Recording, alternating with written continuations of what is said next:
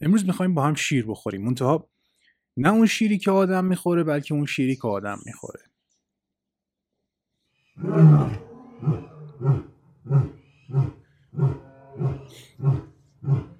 خب من خیلی حس بامزدگی بهم داد الان خب سلام رفقا من رزام میزبان شما در اپیزود پنجم پادکست فورکست. این اپیزود یه مقدار با اپیزودهای دیگه اون فرق داره. از این رو که من تنهام. خیلی دوست داشتم دنبال یه کسی بگردم که بتونم در مورد این قضیه باهاش صحبت بکنم ولی خب چون کسی رو پیدا نکردم گفتم حیف راجع به این موضوع صحبت نکنیم و تصمیم گرفتم که یه نکات خیلی کلی رو راجع به این موضوع خودم بهتون بدم تا اینکه حالا ببینیم شاید اگه کسی رو پیدا کردیم بتونیم باهاش صحبت بکنیم در این مورد. امروز می‌خوایم راجع به گیم هانتینگ صحبت بکنیم. به زبون ساده. گیم هانتینگ یعنی شکار حیوانات وحشی. گیم میت یعنی گوشت حیوانات وحشی.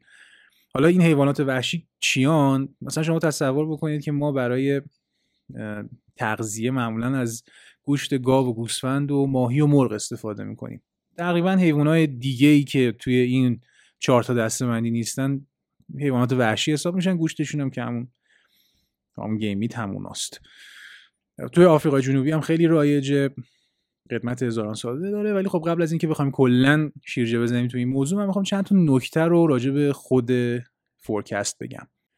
یکی اینکه اطلاعاتی که من به شما میدم حاصل research خودمه. یعنی من خودم رفتم الان تحقیقات کردم و دارم این اطلاعات رو به شما تحویل میدم. این اطلاعات رو هم من تا جایی که تونستم سعی کردم از معتبرترین مقالات برداشت بکنم. و خب مسلما نمی‌تونم همه اطلاعاتی که توی اون مقالات اومده باشه رو برای شما توی این پادکست بازگو بکنم چون نیازمند زمان بسیار زیادیه. به خاطر همین توی description caption یا توضیحات هر پلتفرمی که شما دارین این پادکست رو میشنوین می‌تونین لینک مقالاتی که من خوندم برای اینکه بتونم این پادکست رو سرهم بکنم برای شما قرار میدیم که اونجا شما بتونید مطالعه بیشتر بکنید. و این همینطور اطمینان بکنید به اطلاعاتی که ما داریم به شما تحویل میدیم. این از این موضوع. مسئله دوم این که ببینید رسالت فورکست اینه که ما بتونیم از طریق تاثیرگذاری و صنعت غذایی روی ارتقاء سطح کیفیت زندگی همه تاثیر بذاریم. حالا می‌دونم که یه خورده شعارگونه است ولی منظورم کلا از این حرف اینه. ما یه سری اطلاعات اینجا در اختیارتون قرار میدیم. و شما ممکنه یا خودتون یا کسی رو بشناسید که بتونه این اطلاعات رو به چالش بکشه. و ما خیلی استقبال می‌کنیم از اینکه شما در رابطه با این موضوع با ما ارتباط بگیرین و بگین که بله به نظر ما حالا اطلاعاتی که چه خودمون داریم به شما میدیم چه مهمونایی که داخل فورکست میان و این اطلاعات رو در اختیار شما قرار میدن. شما اصلا با ما ارتباط بگیرین بگین آقا این موضوعی که شما دارید راجبش حرف می‌زنید غلطه و درستش اینه. اگر شما می‌تونید همچین کاری رو انجام بدید ما خیلی استقبال می‌کنیم که شما با ما ارتباط بگیرین و اصلا ما دعوتتون می‌کنیم بیایید پادکست با هم دیگه صحبت می‌کنیم. راجع به مسئله شما منابعتون رو بیارین ما منابعمون رو میاریم شما رفیقاتون رو بیارین ما رفیقامون رو میاریم صحبت می‌کنیم و راجبش بحث می‌کنیم. این نه تنها من که بلکه کل تیم فورکست بر این اعتقاده که بهترین تصمیم ها و بهترین راه ها همیشه از تو دل سر و کله هم زدن ها در میاد و ما هم چون هدفمون اتفاقا همون که گفتم رسالتمون ارتقاء سطح زندگی همه است اصلا هیچ شرمساری در این نیستش که اشتباه کرده باشیم و ما در نهایت می‌خوایم به بهترین تصمیم و بهترین راه ها برسیم. نکته سوم می‌خوام یه خورده راجع به پلتفرممون صحبت کنم. ما یه سری پلتفرم داشتیم تا الان مثل شنوتو اسپاتیفای کست باکس اپل پادکست گوگل پادکست که پادکست رو به صورت صوتی اون, تا اون توها آپلود می‌کردیم. الان می‌خوایم یوتیوب رو هم به این پلتفرم اضافه بکنیم چون یوتیوب به ما یک بعد جدید اضافه می‌کنه و اون بود بعد تصویره. حالا بعد تصویر چه کمکی مثلا می‌تونه ما بکنه؟ ما می‌تونیم اگر راجع به چیزی داریم صحبت می‌کنیم که احتیاج داشته باشیم تصویرش رو هم نشون بدیم می‌تونیم خب اونجا تصویرش رو هم نشون بدیم. یا مثلا اگر مهمون خارجی داشته باشیم یا بخوایم از منابع به زبانهای دیگه استفاده بکنیم می‌تونیم زیرنویس در اختیار شما قرار بدیم. البته من درک می‌کنم چون من خودم من پادکست رو معمولا زمانهایی گوش می‌کنم که در حال انجام دادن کار دیگه ای هستم و نمی‌خوام چشمامو و یا حواس دیگه رو مشغول پادکست بکنم. ولی خب بازم میگم یه سری شرایط خاص ممکنه پیش بیاد که باعث بشه به ابزارهایی که می‌تونیم توی یوتیوب استفاده کنیم نیاز پیدا بکنیم و خب این به ما کمک می‌کنه. لینک تمام پلتفرم هایی که ما داریم پلتفرم اینستاگرام توییتر تیک تاک یوتیوب همه اینا رو ما توی description براتون می‌ذاریم. علاوه بر اون ایمیلمون هم براتون می‌ذاریم اگر خواستین با ما ارتباط بگیرین. پیرو نکته قبلی که گفتم حتما از طریق ایمیل به ما یک ایمیل بزنید سری توضیحات به ما بدید که مثلا این نکته که شما گفتین غلط بود و من می‌خوام بیام تو پادکست شما شرکت بکنم و اثبات بکنم که شما اشتباه می‌گفتید. یعنی ما خیلی استقبال می‌کنیم از این قضیه. و ایمیلمون هم گفتم توی description می‌ذاریم. اگه خواستین با ما ارتباط بگیرین از این طریق می‌تونید ارتباط بگیرین خب بریم سراغ اصل مطلب. اصلا می‌خوایم بگیم که چرا توی آفریقای جنوبی به حیوانات وحشی میگن game؟ game. می‌دونید دیگه به زبان انگلیسی game یعنی بازی. و اینم دقیقا همونه. چون تو اروپای قرون وسطایی اشراف زاده و aristocrat ها به نوعی میشه گفتش که برای تفریح به شکار میپرداختن و از وقتی هم که شروع کردن اومدن داخل قاره آفریقا برای هم گردشگری هم استعمار این شکار رو به خودشون به اینجا آوردن. اینجا هم که تنوع حیوانی زیاده و اروپایی هم که عاشق شکار کردن بودن و افتخار کردن به اینکه من چه حیوان بزرگ خفنی رو شکار کردم. خلاصه این واژه گیم رو با خودشون از اروپا به قاره آفریقا آوردن. این قسمت جنوبی آفریقا کشور آفریقای جنوبی البته با شکار تا قبل از اروپایی ها اینطور نبود که آشنا اصلا نباشن. دو تا قبیله اینجا وجود داشتن به اسم قبیله خوی خوی و سان. این امروزه به این دوتا قبیله رو ادغام می‌کنن میگن خویسان ها یعنی منظورشون این بوده که مثلا این خویسان ها مردم بومی آفریقای جنوبی هستن. ولی این دوتا قبیله با هم دیگه سری تفاوت داشتن. مثلا خوی خوی ها معروف به این بودن که یه, ز... یه سر زندگی متمدنانه تری داشتن. متمدنانه درست دارم میگم دیاره منظورم اینه که اینا برای تغذیه هم گیاهای خودشون رو پرورش می‌دادن هم دام خودشون رو پرورش می‌دادن و خیلی متکی به شکار نبودن برای تغذیه. هرچند به این منظور نیستش که اونا اصلا نمی‌تونستن شکار کنن یا شکارچیان خوبی نبودن. اتفاقا ردیاب های بسیار ماهری بودن. امروز هم هنوز ردیاب های بسیار ماهری هستن.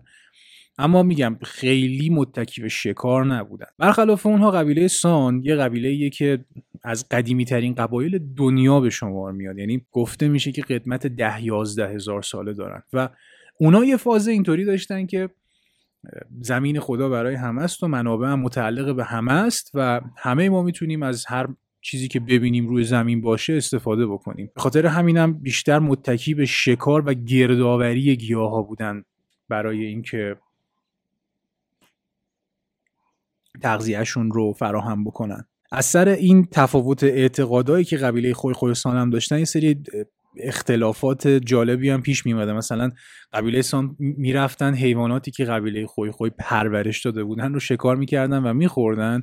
و اون وقت این اینجا یه سری نزاع و اختلاف پیش می اومده. حتی همیشه اینا با همدیگه جنگ نداشتن ولی سر همین یه موضوع بیشتر یه خورده با هم دیگه دعوا می‌کردن باستانشناسا هم یه حرف جالبی می‌زنن میگن که یکی از شگفتی های باستانشناسی همین سنگ نگاره های قبیله سانسانه. سانسان. قبیله سانه. این سنگ نگاره ها و نقاشی که روی دیواره های مثلا قارها میکشیدن و اینا قدمت ده یازده هزار ساله داره همونطور که گفتم. و یکی از پرتکرارترین نقاشی که اونجا می‌تونید ببینید همین داستان شکاره قب... شکارهای قبیله سانه. و یکی از پرتکرارترین حیواناتی که می‌تونید ببینید اونجا داره شکار میشه یه حیوانیه که از گوزن سانانه و بهش میگن ایلند. یه جایی بین 850 تا یک و نیم تن 850 کیلوگرم تا یک و نیم تن وزنشه و بیشتر اصلا از اون تغذیه می‌کردن مردم آفریقای جنوبی. یه نکته جالب دیگه ای هم که راجع به فرهنگ قبیله سان می‌تونیم به شما بگیم که ارتباط داشته باشه به شکار اینه که اگر شما پسری بودین توی قبیله سان که می‌خواستین با یه دختری ازدواج بکنین باید می‌رفتین و یک حیوانی رو شکار می‌کردین و اون حیوان شکار شده رو تحویل خانواده دختر می‌دادین. برای اینکه بتونید نشون بدید که من توانایی فراهم کردن یک زندگی رو برای دختر شما دارم. پس اینم یک نکته فرهنگی جالبی که ارتباط داره به قبیله سان در آفریقای جنوبی و ازدواج و شکار. حالا که با تاریخ مختصر شکار توی آفریقای جنوبی آشنا شدیم می‌خوام یه خورده راجع به اخلاقیات خوردن گوشت مخصوصا گوشت شکار صحبت بکنم. قبل از اینکه برم سراغ گوشت شکار و اخلاقیات خاصش در آفریقای جنوبی و این حرفا کلا می‌خوام یه خورده راجع به بحث اخلاق در غذا خوردن صحبت بکنم. چون مسئله بودش که توی research های من بالا اومد همچین و خیلی منو متعجب کرد. یک محققی هست که توی دانشگاه یعنی محقق انستیتیو ردکلیف دانشگاه هاروارد به اسم مایکل پولن. و این مایکل پولن یک کتابی نوشته به اسم The Omnivore's Dilemma یا معزل همه چیز خار ببینید همونطور که می‌دونید ما همه چیز خاریم. رأس زنجیره غذایی در طبیعت قرار می‌گیریم. این به این معنیه که ما برای بقا و زنده موندن باید از گونه ای از حیات تغذیه بکنیم. حالا این حیات چه می‌تونه نبات و گیاه باشه می‌تونه حیوانات باشه می‌تونن اصلا حشرات باشن فرقی نداره. از گونه ای از حیات باید مصرف بکنیم تغذیه بکنیم برای اینکه بتونیم زندگی بکنیم. ماکل پولن تو این کتابش میاد می‌نویسه که بعضی یه تصور غلطی دارن. فکر می‌کنن اگر گیاهخواری بکنن باعث میشن جان جانوری گرفته نشه. و اصلا فکر کردن راجع بهش ذهنمو مشغول می‌کنه. بذارید اینطور بگم. ما برای اینکه بتونیم پاسخگوی نیازهای غذایی بشر باشیم شروع کردیم به انجام دادن کاری به اسم کشاورزی تک محصولی یا مونوکالچر. این کشاورزی تک محصولی یعنی چی؟ ما برای اینکه بتونیم هر سال یک محصولی رو از یک زمین برداشت بکنیم باید همه چیز رو در اون زمین از بین ببریم. همه چیز. گوش کنید. تمام تنوع گیاهی در اون منطقه باید از بین بره. من جمله حتی علف و قارچ هایی که حتی زیر زمین رشد می‌کنن. بازم میگم اصلا ذهن منو به هم میریزه. تمام تنوع گیاهی پس اونجا باید از بین بره.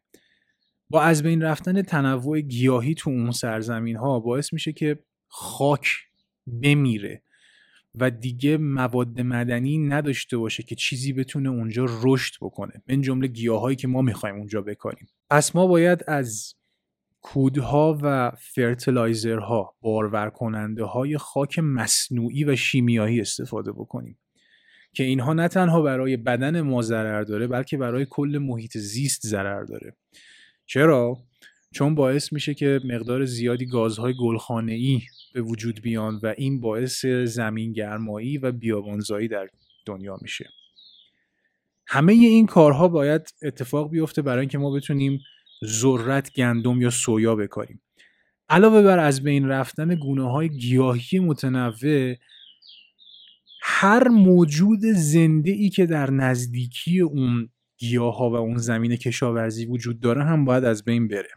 ما داریم راجع به سه هزار گونه حشره صحبت می‌کنیم که از این سه هزار گونه حشره گویا هزار تاش حتی برای رشد گیاهان در اون منطقه مفید هستن و منفعت دارن. ولی وقتی شما از جنگ افزار شیمیایی استفاده می‌کنی برای اینکه یه سری از حشرات رو از بین ببری نمی‌تونی انتخاب کنی که این حشره بمیره این یکی زنده بمونه که. همشون میمیرن. ما داریم راجع به حیواناتی صحبت می‌کنیم که از اون گیاه های اون منطقه تغذیه می‌کنن برای زنده موندن. و ما با سمپاشی روی اون گیاه ها باعث میشیم که اونا آلوده بشن و در نهایت مرگ زجرآوری رو تجربه بکنن. و نه تنها اون حیواناتی که به مواد شیمیایی آلوده شدن از بین میرن بلکه تمام حیواناتی که چون گفتم تغذیه یک مس یک زنجیره است در طبیعت دیگه. تمام حیواناتی که با شکار این حیوانات آلوده شده تغذیه می‌کنن هم میمیرن و از بین میرن. یعنی واقعا اگه بخواید بهش فکر بکنید من نمی‌خوام خیلی راجع بهش صحبت بکنم ولی واقعا اگه بخواید راجع بهش فکر بکنید یکی از بزرگترین جنایات بشر بر علیه حیات. بریم سراغ مسئله بعدی. مایکل پولن یه بخش هم میاد راجع به دامداری صنعتی صحبت می‌کنه. دامداری صنعتی میاد میگه که اون هم همچین برای محیط زیست خوب نیست به خاطر اینکه باعث وجود آمدن مقدار قابل توجه گاز متان میشه که اون هم از گازهای گلخانه ایه و باعث زمین گرمایی و بیامانزایی میشه. نکته دیگه که وجود داره اینه که استفاده از آنتیبیوتیک ها باعث میشه که بدن اون حیوانات نسبت به بعضی از باکتری ها و میکروب ها مقاومتر بشه.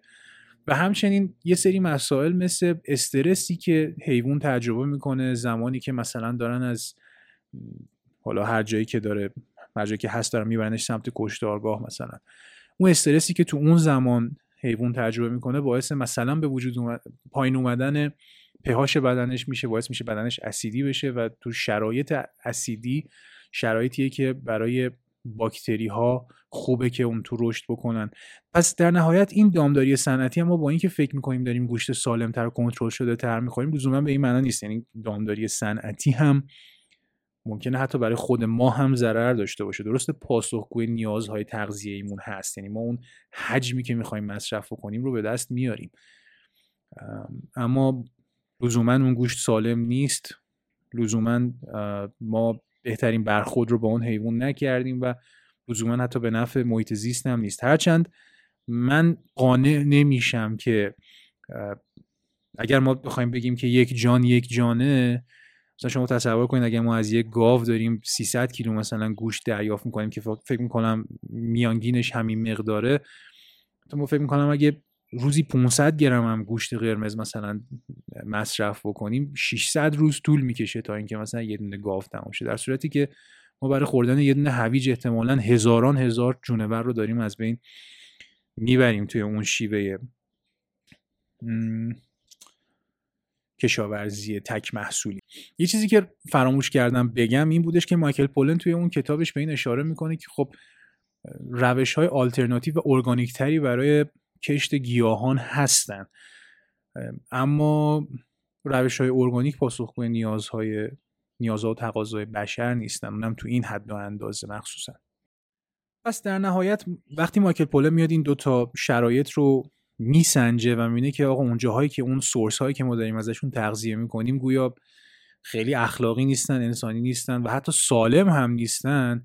به این نتیجه می‌رسه که شاید بهترین کاری که ما می‌تونیم بکنیم اخلاقی ترین کاری که ما می‌تونیم بکنیم اتفاقا اینه که بریم و حیواناتی که می‌خوایم ازشون تغذیه بکنیم رو شکار بکنیم و گیاهانی که می‌خوایم ازشون تغذیه بکنیم رو گردآوری بکنیم. Hunting and gathering. یعنی همون شیوه اجدادمون.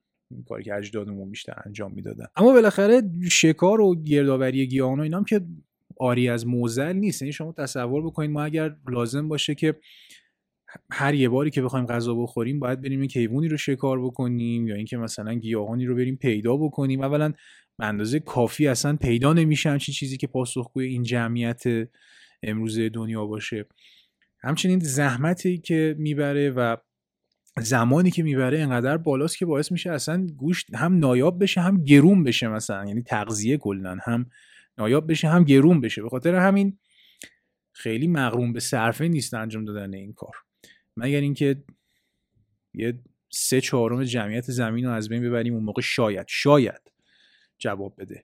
پس ما اگر بخوایم یه جمع بندی بکنیم کشاورزی تک مسئولی که یکی از بزرگترین جنایاتیه که بشر می‌تونه در حق حیات انجام بده. دامداری صنعتی هم همچین بهتر از اون یکی نیست. باعث نه برای ما خوبه نه برای حیوان خوبه نه برای محیط زیست خوبه. شکار هم که باعث میشه غذا نایاب و گرون بشه. پس سوالی که پیش میاد اینه که ما اصلا باید چی بخوریم و چجوری بخوریم؟ یعنی واقعا یک موزلیه که وقتی بهش فکر می‌کنید قلبتون به تپش میفته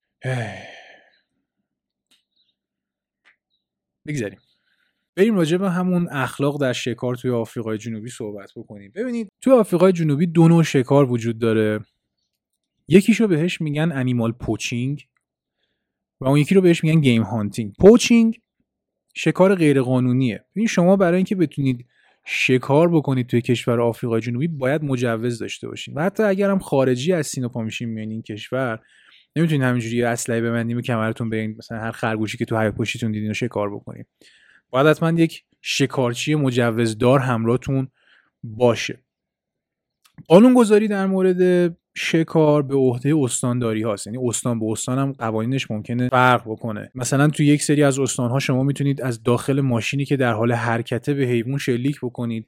اما توی یک سری از استانهای دیگه مثلا شما باید 200 متر حداقل از وسیله نقلیتون فاصله داشته باشین که بتونید به حیوان شلیک بکنید چرا اما این قوانین وجود داره؟ ببینید این آفریقایی‌ها معتقدن که در زمان شکار یک رابطه طبیعی بین شکارچی و شکار باید برقرار باشه. یعنی چی؟ یعنی اینکه مثلا شما تصور کنید که یه گورخر شکار یه شیر توی طبیعته. اما گورخر توی اون طبیعت زمانی که مورد حمله قرار می‌گیره توسط شیر می‌تونه فرار کنه یا می‌تونه دفاع کنه از خودش و مثلا بجنگه با شیر مثلا. تهاجمی برخورد بکنه با این قضیه. پس اگر شما هم بخواید یک حیوانی رو شکار بکنید نباید این حقوق طبیعیش رو پایمال بکنید. یعنی شما نمی‌تونید یه حیوانی رو مثلا به عنوان سیبل ببندینش به یه جایی و همینجوری تیر بهش بزنید تا بمیره. همچنین باید به این توجه داشته باشیم که مثلا طی سالهای گذشته پوچینگ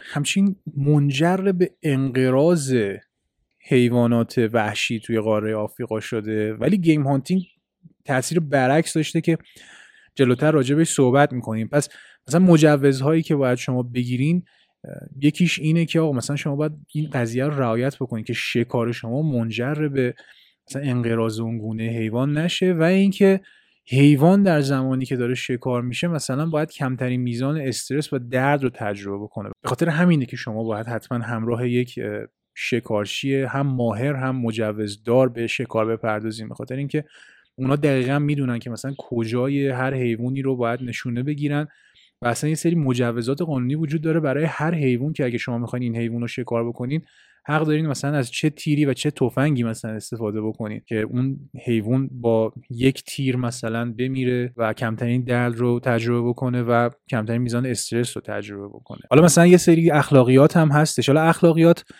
لزوما قانون نیستن. اینا خود شکارچی ها معمولا یا خود زمین دارن اونایی که game reserve دارن. یه سری چیزها هستش. می‌خوام توضیح بدم خیلی کوتاه چون باز جلوتر هم بهشون می‌رسیم. ما اینجا یک nature reserve داریم یه دونه game reserve داریم یا national park داریم و game reserve داریم. national park ها که خب برای دولت یعنی حمایت شده توسط دولت هستن.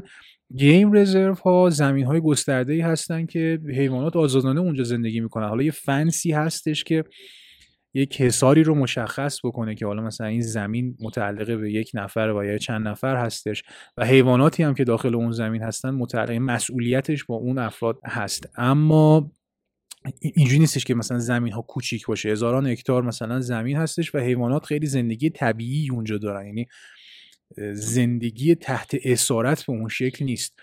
حیوانات اونجا زندگی آزادانه ای دارن و طبیعی زندگی می‌کنن. گونه های مختلف جانوری هم اونجا هستن و شما می‌تونید اونجا برید پول پرداخت بکنید و اون حیوانات رو شکار بکنید. اما مثلا یه نکته ای که وجود داره اینه که مثلا اون شکارچی که همراه شماست یکی از نکات اخلاقش اینه که نمی‌ذاره شما اون حیوانی رو شکار بکنید که هنوز جوونه و باروره یعنی شما دقیقا مثل اتفاقاتی که مثلا توی طبیعت میفته حتی یه خورده شاید اخلاقی تر مثلا توی طبیعت یه شیر میره سراغ مثلا اون بیستی که پیر شده و خسته شده و توسط گروهش ترد شده. کمتر سراغ مثلا جوان تراش میره که توانایی مقابله به مثل دارن یا اینکه مثلا بچه ها بره که توانایی هنوز باروری دارن. چرا حالا انسان ها ممانعت می‌کنن از اینکه مثلا شما هر حیوان کوچیک و باروری رو بتونین شکار بکنین؟ جلوتر بهش می‌رسیم. اما مثلا چند تا نکته اخلاقی که می‌تونم اینجا بخونم اینه که مثلا شکارچی باید به گونه رفتار کنه که اجازه نده مردم بتونن به گونه رفتاریش نسبت به حیوانات معترض بشن. شکارچی باید توانایی و مهارت کافی برای شکار با استفاده از یک تیر یا تعداد تیرهای بسیار کم رو داشته باشه تا حیوان کمترین میزان درد و استرس مواجه بشه. شکارچی باید در نظر داشته باشه که فعالیت‌هاش آسیبزا محیط زیست نباشه و منجر به انقراض گونه های جانوری نشه.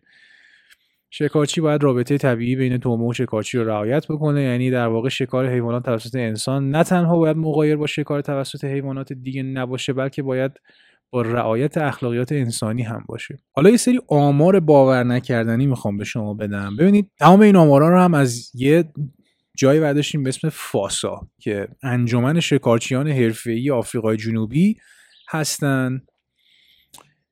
و یه سری داده های جالبی رو به ما میدن. منابعش هم که هستش توی description می‌ذارم. توی دهه هفتاد میلادی توی کشور کنیا شکار به طور کل ممنوع اعلام شد. امروزه کنیا 85 درصد تنوع جانوریش رو از دست داده.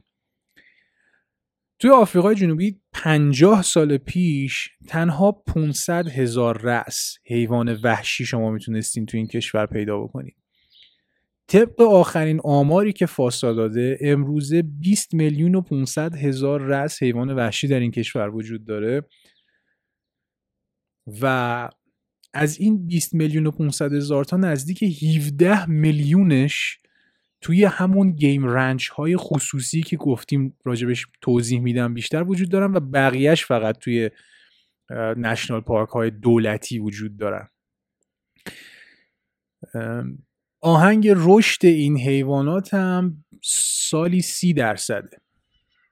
یعنی یک رقم قابل توجهیه بر ترتیب. رشد این حیوانات توی سری از مناطق این کشور انقدر زیاد شده در سالهای اخیر که بعضی وقتا مجبور میشن برن و بعضی از این حیوانات رو عقیم بکنن برای اینکه باعث وجود اومدن مشکلات در محیط زیست میشن. یعنی مثلا یکی از گونه های جانوری ممکنه از یکی از گیاه ها زیاد مصرف کنه و باعث انقراض گونه گیاهی بشه. یکی از شکارچی ها ممکنه بره و مقدار زیادی از حیوانات دیگه که وجود دارن رو شکار بکنه و باعث منقرض شدن اون گونه جانوری بشه. یعنی می‌خوام بگم این رشد انقدر زیاده که بعضی موقع ها باید برن جلوشو بگیرن. اما چرا این اتفاق افتاد؟ ببین انگیزه خیلی اهمیت داره. توی آفریقای جنوبی متوجه این شدن که اگر بخوان بیان و یک انگیزه اقتصادی رو قرار بدن برای حفظ محیط زیست مردم خودشون به حفظ محیط زیست می‌پردازن. خب دولت هم همیشه می‌تونه این کار رو انجام بده ولی خب دولت همیشه انقدر هزار یک سودای دیگه داره که ترجیح میده بودجهش رو اونجاها خرج بکنه. یعنی اولویت های دیگر رو شما در نظر بگیرین که مثلا چه بچه های این کشور گشنه باشن بعد مثلا ما بودجهمون رو خرج مثلا حفظ محیط زیست و گونه های جانوری بکنیم. من البته نمیگم که دولت نباید این کار رو انجام بده. 100 درصد دولت باید این کار رو انجام بده. ولی خب بازم میگم اولویت ها رو شما باید در نظر بگیرین و اینکه منابعتون رو باید در نظر بگیرین که محدود هستن. به همین علت اگر شما بیاین انگیزه اقتصادی براش قرار بدین مردم خودشون تمایل پیدا می‌کنن که به حفظ محیط زیست بپردازن. به خاطر همین هم هستش که این گیم رنچ هایی که مراجعش صحبت کردیم در واقع گفتم دیگه یعنی پرایوت اونرشیپ داره. یک مالکیت خصوصی داره. مردم این زمین ها رو خریدن و زمین ها رو فراهم کردن برای رشد این گونه های جانوری. چرا؟ به خاطر اینکه دو تا کار می‌تونن با این زمین های خصوصی که دارن انجام بدن. یکی اکوتوریزمه. اکوتوریزم یعنی اینکه شما توریست ها رو مثلا از کشورهای دیگه دعوت می‌کنید و با ماشین مثلا می‌برید داخل این فضای چندین هزار هکتاری که حیوانات به صورت طبیعی داخل محیط زیستشون در حال زندگی کردن هستن و شما می‌تونید توریست رو ببرید و اون از نزدیک اونا ببینن که حیوانات در فضای محیط زیست طبیعی خودشون چطور زندگی می‌کنن که این برای خیلی از توریست ها جذابه و جلوتر بهش می‌رسم که چقدر منافع داشته برای این کشور آفریقای جنوبی. یکی دیگه از کارهایی که این دارندگان گیم رنچ می‌کنن اینه که برای شما فرصت شکار رو فراهم می‌کنن. یعنی شکارچی اینجا دارن و شما می‌تونید بیاید و همراه اون شکارچی ها برید داخل اون زمین و با رعایت تمام قوانین و اخلاقیاتی که به شما گفتم می‌تونید به شکار بپردازید. اما تفاوت این شکار با اون پوچینگه چیه؟ تفاوتایی که به شما گفتم. این شما تصور کنید چون برای برای شما اگر که شما دارنده اون زمان باشید چون برای شما صرف اقتصادی سود سود داره اصلا. پول پول برای شما به وجود میاره. پس چون برای شما صرف اقتصادی داره شما هیچ وقت نمیرید اون حیوانی رو شکار بکنید که هنوز باروره چون شما دارید به ساستینبیلیتی فکر می‌کنید دارید به پایداری سودتون فکر می‌کنید. نمی‌خواید همین الان همه حیوانات رو بکشید و از بین ببرید و دیگه سود پایداری نداشته باشید. پس شما اتفاقا کمک می‌کنید به رشد جمعیت حیواناتی که داخل یعنی مسئولیتش با شماست داخل زمین های شما دارن زندگی می‌کنن. پس شما هیچ وقت نمیرید حیوانی رو شکار بکنید که هنوز توانایی باروری داره. همه میرن اون حیوانی رو شکار می‌کنن که مثلا پیرتر شده و توسط گروه خودش مثلا ترد شده و این حرفا. به کلا این روش زمین های خصوصی که توش حیوانات وحشی رو پرورش میدن برای شکار و اکوتوریسم یه عبارتی رو استفاده می‌کنن. اینا بهش میگن conservation through utilization یا حفاظت conservation از طریق کاربری utilization یعنی چی؟ یعنی اینکه دقیقا همون چیزی که گفتیم دیگه یعنی انگیزه اقتصادی میبخشه به یه نفر که بخواد به پرورش این حیوانات وحشی بپردازه. و اینا هم اینطوری که اصلا نمی‌ذارن چیزی از اون حیوان هدر بره. یعنی همون که حیوان رو شکار می‌کنن میرن بالا سرش و گوشتش رو ازش جدا می‌کنن و برای شما حتی تو همون داخل همون گیم رنچ یا همون مزرعه حیوانات وحشی گوشتش رو برای شما آماده می‌کنن که مثلا شما بتونید اونو بخورید. غذاهای مختلف باش درست می‌کنن. البته به دلایلی شما نمی‌تونید گوشت رو از کشور آفریقای جنوبی خارج بکنید. به همین خاطر هم هستش که شما مثلا معمولا یه مقداری از گوشت اون حیوان مصرف میشه توسط شکارچیش و بقیهش معمولا چطور بگم؟ دونیت میشه دیگه. یعنی بخشیده میشه به روستاهای اطراف اون گیم رنچ.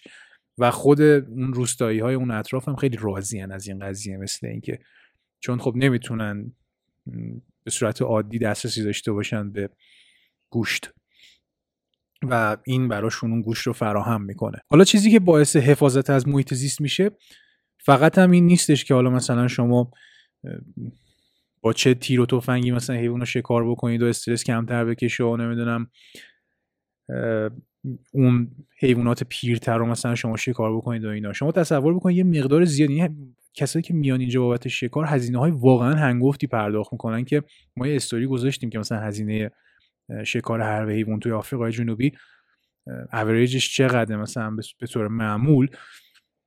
ولی میگم کلا برای همشون هزینه ها هزینه های هنگفت و زیادیه. خب این درآمدی که داره از این طریق کسب میشه از اون جایی هم که گفتم این زمین داران می‌خوان که در واقع یک سود پایدار داشته باشن بخشی از این درآمدشون رو مسلما خرج این می‌کنن که به پرورش و گسترش در واقع گونه های جانوری داخل زمین خودشون بپردازن. و علاوه بر اون درآمدی که داره از این طریق حاصل میشه بالاخره این کشاورزها و یا این زمیندارها باید این مالیاتی هم به دولت پرداخت بکنن دیگه. پس منبع درآمدی جدید هم برای دولت در واقع داره فراهم میشه که می‌تونه از اون استفاده بکنه برای اینکه به حفاظت محیط زیست و حیوانات وحشی تو اون کشور بپردازه. حالا مثلا یه سری آمار دیگه ای که می‌تونم به شما بدم اینه که یه مقاله که لینکش هم می‌ذارم. طی تحقیقاتی که سال 2016 انجام داده گفته که هر سال آفریقای جنوبی تقریبا 341 میلیون دلار از همین private game ranching یا پرورش حیوانات وحشی به صورت خصوصی درآمد داره کسب می‌کنه و این کسب و کار 17 هزار موقعیت شغلی ایجاد کرده. فراموش نکنید که این تحقیقات مال 2016 بوده. یعنی اینجا به نظرم جای مناسبیه که یه خورده عقاید خودم با شما در میون بذارم و بگم که چقدر خصوصی سازی کسب و کار می‌تونه نه تنها به نفع ما انسان ها باشه بلکه می‌تونه کلا به نفع محیط زیست باشه اصلا. اما اگر خاطرتون باشه گفتم که شما وقتی این گوشت رو شکار می‌کنین نمی‌تونین با خودتون این گوشت رو به خارج از کشور ببرین. یکی از اصلی ترین دلایلش اینه که فکر می‌کنم سال 2019 بوده که اروپا یک سری از تحریم هایی رو برای واردات گوشت از آفریقای جنوبی وضع می‌کنه.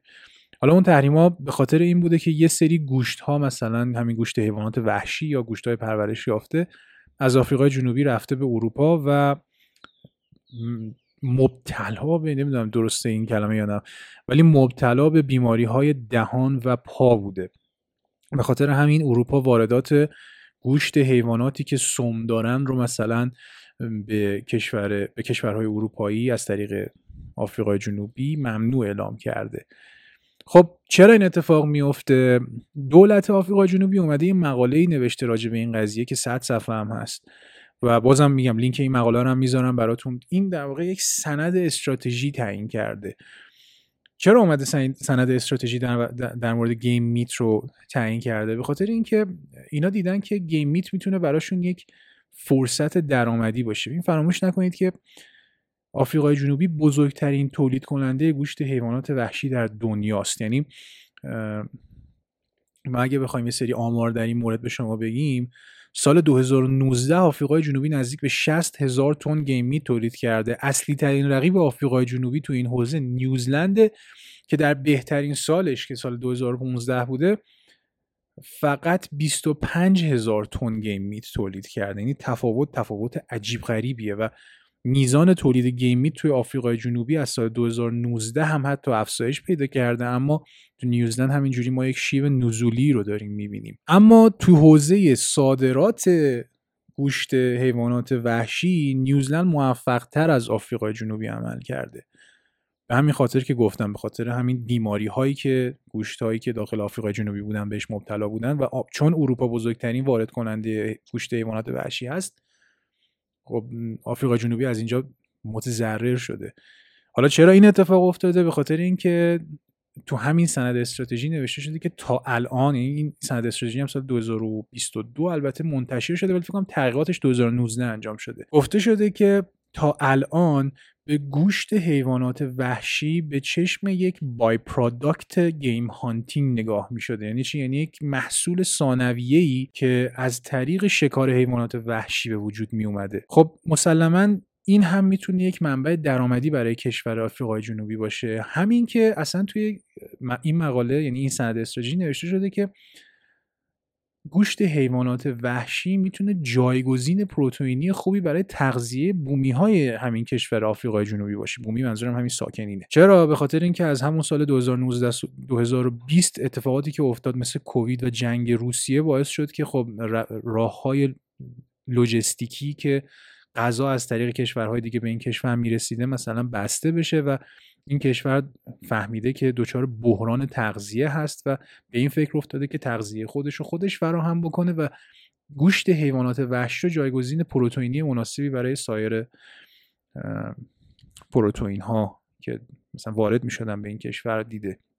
اما متاسفانه کل گوشت های متاسفانه چرا دارم میگم ما که مصرف نمی کنیم اما کل گوشت های مثلا game meat و گوشت حیوانات وحشی که به سوپرمارکت ها می‌رسن و مردم می‌تونن خریداریشون بکنن و از یک روند formal ی رد شدن و روند قانونی رد شدن و سلامتشون تایید شده باشه و اینها کلا ده درصد از کل اون مجموع 60 هزار تن. یعنی شما فرض کنید 60 هزار تن گوشت حیوانات وحشی تولید شده فقط 6 هزار تنش از یک روندی رد شده که سلامتیش رو بشه تضمین کرد. تا الان استراتژی وجود نداشته که مثلا دولت آفریقای جنوبی بیاد یک سری قوانینی رو ایجاد بکنه که این روند رو یک روند فرمالی بکنه و مجبور بکنه که همه کسایی که گوشت حیوانات وحشی رو تولید می‌کنن این پروسه رو طی بکنن تا اینکه گوشت سالم به دست مصرف کننده برسه. به همین خاطر هم هستش که آفریقای جنوبی مثلا اومده یک سری هدف برای خودش گذاشته و یک سند استراتژی رو تعیین کرده که بتونه طی اون سند استراتژی گوشت سالمی رو به دست حالا مصرف کننده های خودش برسونه. من یه سری هدفهایی که حالا توی این سند استراتژی نوشته شده رو براتون سعی می‌کنم ترجمه کنم بخونم. یکیش اینه که تا سال 2030 می‌خوان از 60 هزار تن تولید به 100 هزار تن هر ساله برسم.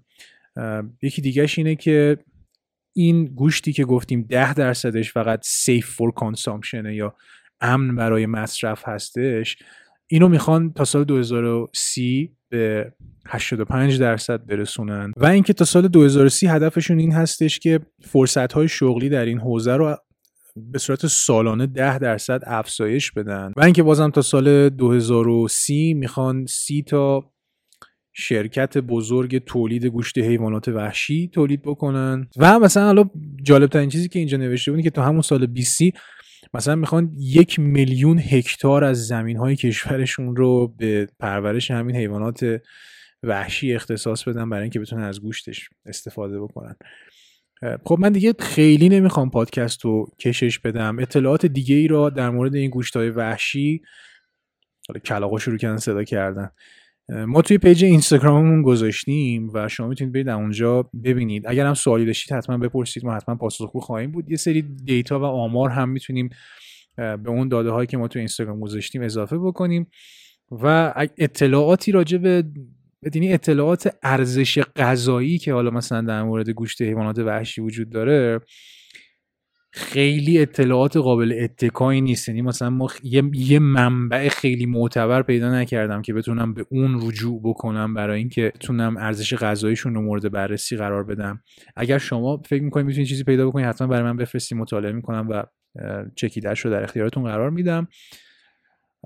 یه نکته دیگه ای هم که هستش اینه که مثلا تو خود آفریقای جنوبی رستوران های کمی هم هستن که گوشت حیوانات وحشی رو ارائه بدن. اما مثلا یه دونه رستوران خیلی معروف هستش.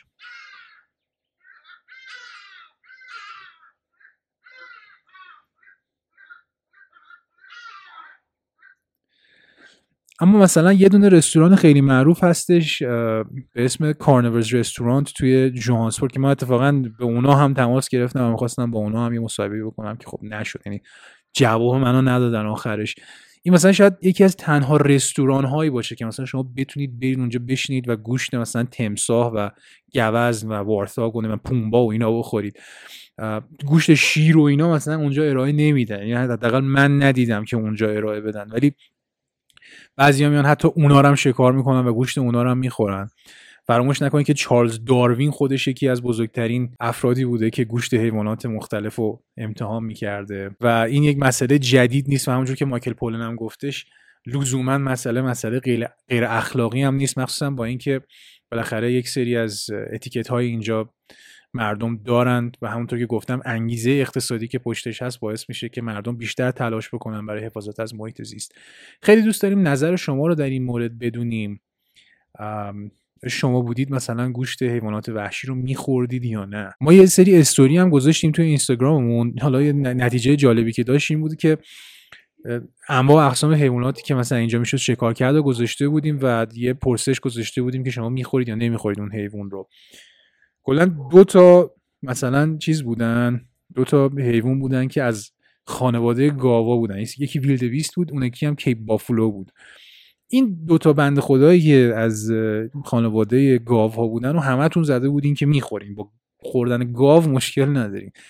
اما به محض اینکه از خانواده گاو ها خارج می‌شدیم هیچ کس دیگه هیچی نمی‌خورد.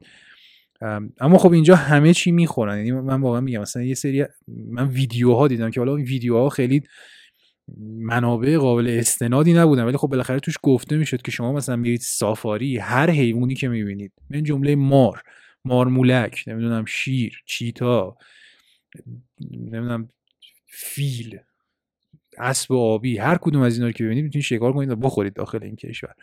رستوران ها ارائه نمیدن. بقیهش هم واقعا وابسته به اون game ranch هاست یعنی اون game ranch ها اگر که ببینم مثلا فضای مناسبی هست و مثلا تعداد کرگدناشون زیاده شاید حتی اونا هم به شما اجازه بدن که اونا رو شکار بکنید و بخورید. در صورتی که خب مثلا یه سری از حیوانات که واقعا در معرض انقراضن مثل کرگدن و فیل و اینا بهتره که اصلا این اتفاق برشون نیفته به هر ترتیب اما اینو می‌خواستم بگم و می‌خوام دیگه پادکست رو ببندم اینه که فکر نکنید بتونید بیاید آفریقای جنوبی مثلا برید تو رستوران بشینید و مثلا گوشت شیر بخورید. اینطوری هم نیست. ولی فکر می‌کنم اگه واقعا دلتون بخواد که گوشت شیر بخورید و دلتون پاک باشه و از خدا کمک بگیرید هر کاری ممکنه. اپیزود بعدی میبینمتون. ببخشید یه مقدار این فضا برای من چون جدید بود شاید بهترین کیفیت رو نتونستم تحویل بدم. سعی می‌کنم بهتر بشم و البته سعی می‌کنم که حتما هی... میگم حیوانات مهمانانی رو داشته باشم که بتونن اطلاعات معتبرتر و بهتری رو به شما ارائه بدن و صد درصد بهتر از من می‌تونم به شما این اطلاعات رو ارائه بدن. تا اپیزود بعدی خداحافظ.